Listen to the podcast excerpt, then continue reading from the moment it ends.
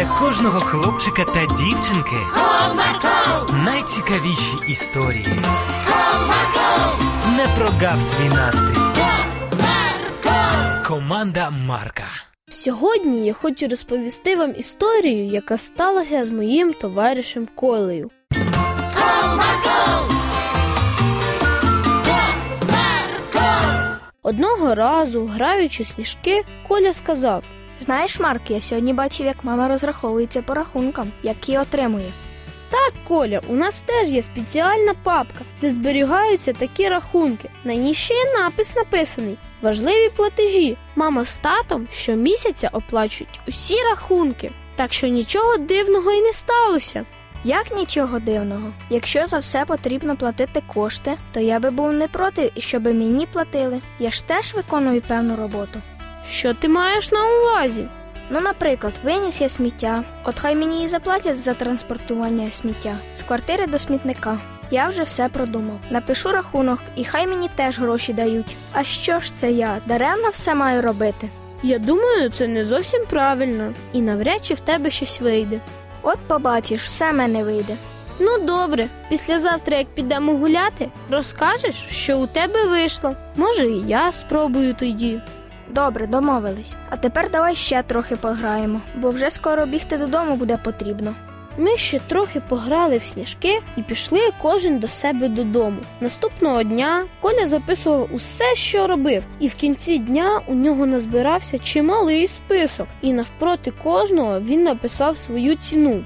«Так, потрібно буде перечитати, чи нічого не забув. Винести сміття – 5 гривень, прибрати у кімнаті – 5 гривень, скласти речі в шафу – 2 гривні, прибрати зі столу – 5 гривень, зробити уроки – 6 гривень, полити квіти – 3 гривні, начистити взуття – 8 гривень, всього 34 гривні. Так, це те, що потрібно. Сьогодні під час вечері дам мамі».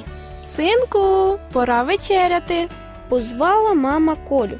Коля у піднесеному настрої, в очікуванні своїх зароблених грошей, побіг на кухню, тримаючи список у руках.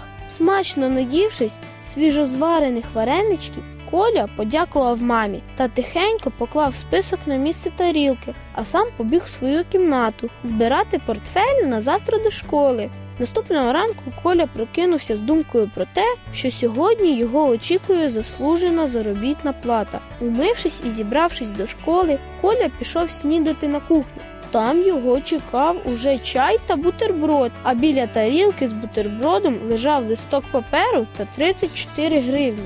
«Єс, я знаю, що це спрацює. От Марк здивується». Про себе подумав Коля. Смачно поснідавши, Коля взяв листок паперу, гроші і побіг в свою кімнату за портфелем. Повернувши листок паперу іншою стороною, він побачив список, який написала йому мама.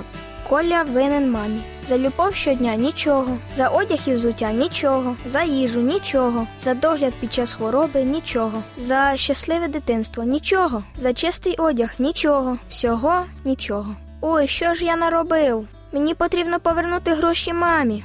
Колі стало дуже соромно. Він побіг до мами на кухню, обійняв її і сказав тремтячим голосом: «Мамо, вибач мене, будь ласка, я був неправий. Мені не варто було писати цей список.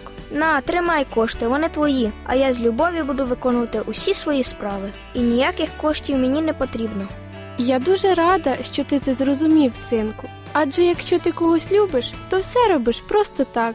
Цього нас навчає Ісус у Біблії». «Так, мамо, я все зрозумів», – сказав Коля і радісний побіг до школи. Після школи Коля і я зустрілися, щоб знову пограти сніжки. «Привіт, Коля!